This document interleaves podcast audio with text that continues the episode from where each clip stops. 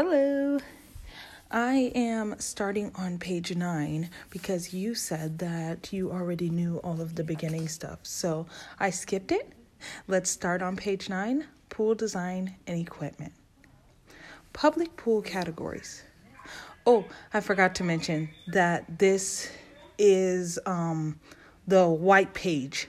So I tried to color code everything so that you'll know what I'm reading.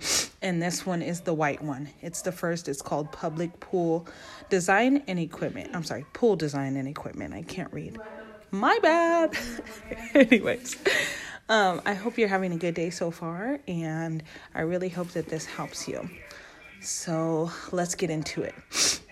Public pool categories swimming pool, spa, wading pool, special use pool, temporary training pool, spray ground, and water park. So, page 10 is talking about the pool design. Um, you're going to have to explain this page to me because I don't really understand the details that I need, other than, uh, or should I say, the details that I need to understand what I'm looking at.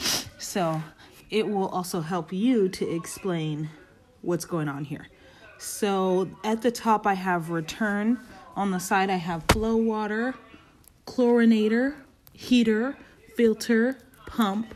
At the bottom, I have suction. In the middle, I have a skimmer. And then in the middle of the whole diagram, I have equalizer, main drain, and another skimmer. But again, let's talk about that because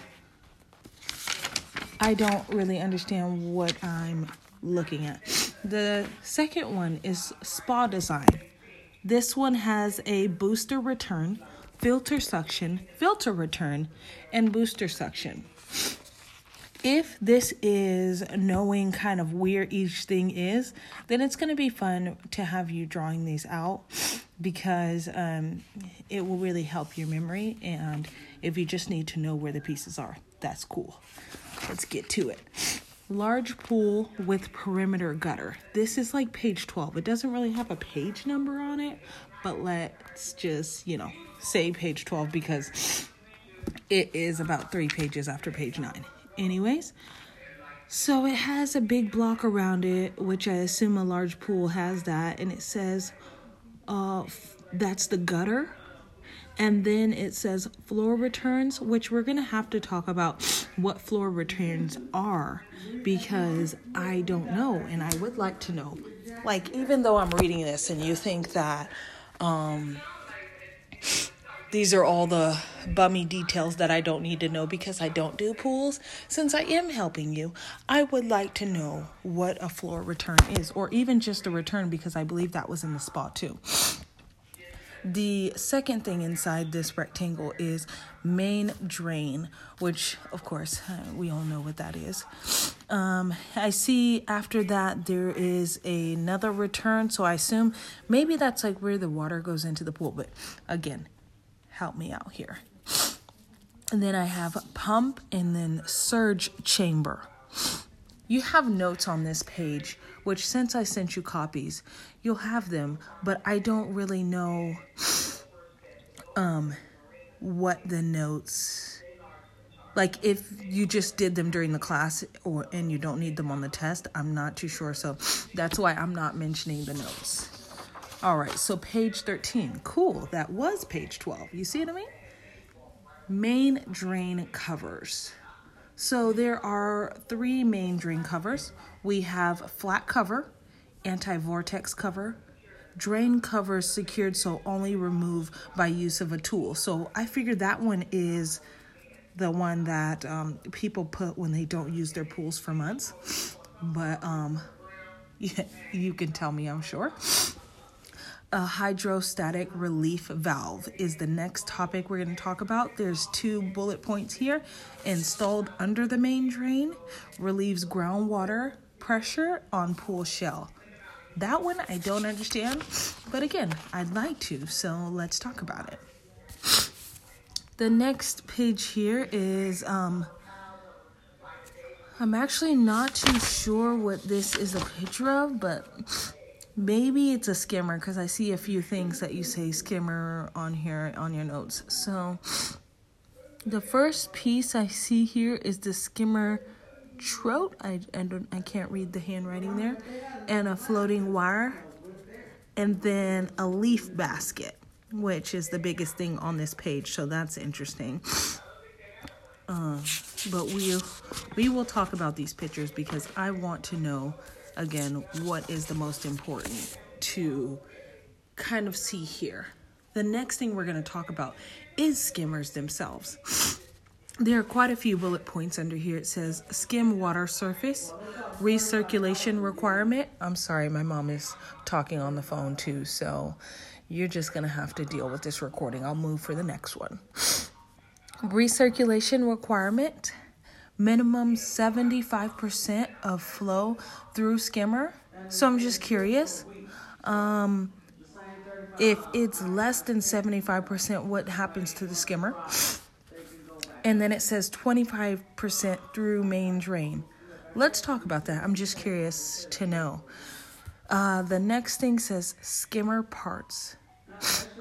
Where or wire draws water into skimmer? Basket collects debris. That's cool. Airlock device prevents air suction into pump. I'm curious if this is the sound that I hear when um, I call it the jaguar or the zombie. I'm not sure, but I'm just curious to know if that's the sound. Diverter valve regulates main drain flow. So the wire, basket, auto lock device, and the diverter valve and the last one I forgot, the equalizer line that ensures the water is provided to the pump are all considered skimmer parts.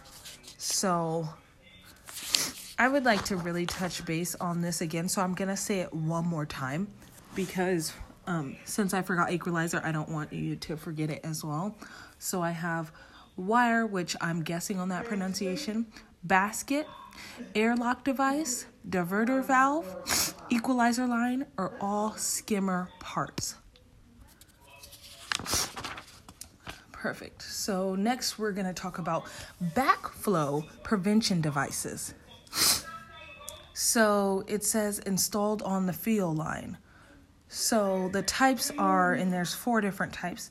There's a um, atmospheric vacuum breaker, a pressure vacuum breaker, reduced pressure principle backflow device, and a hose bib.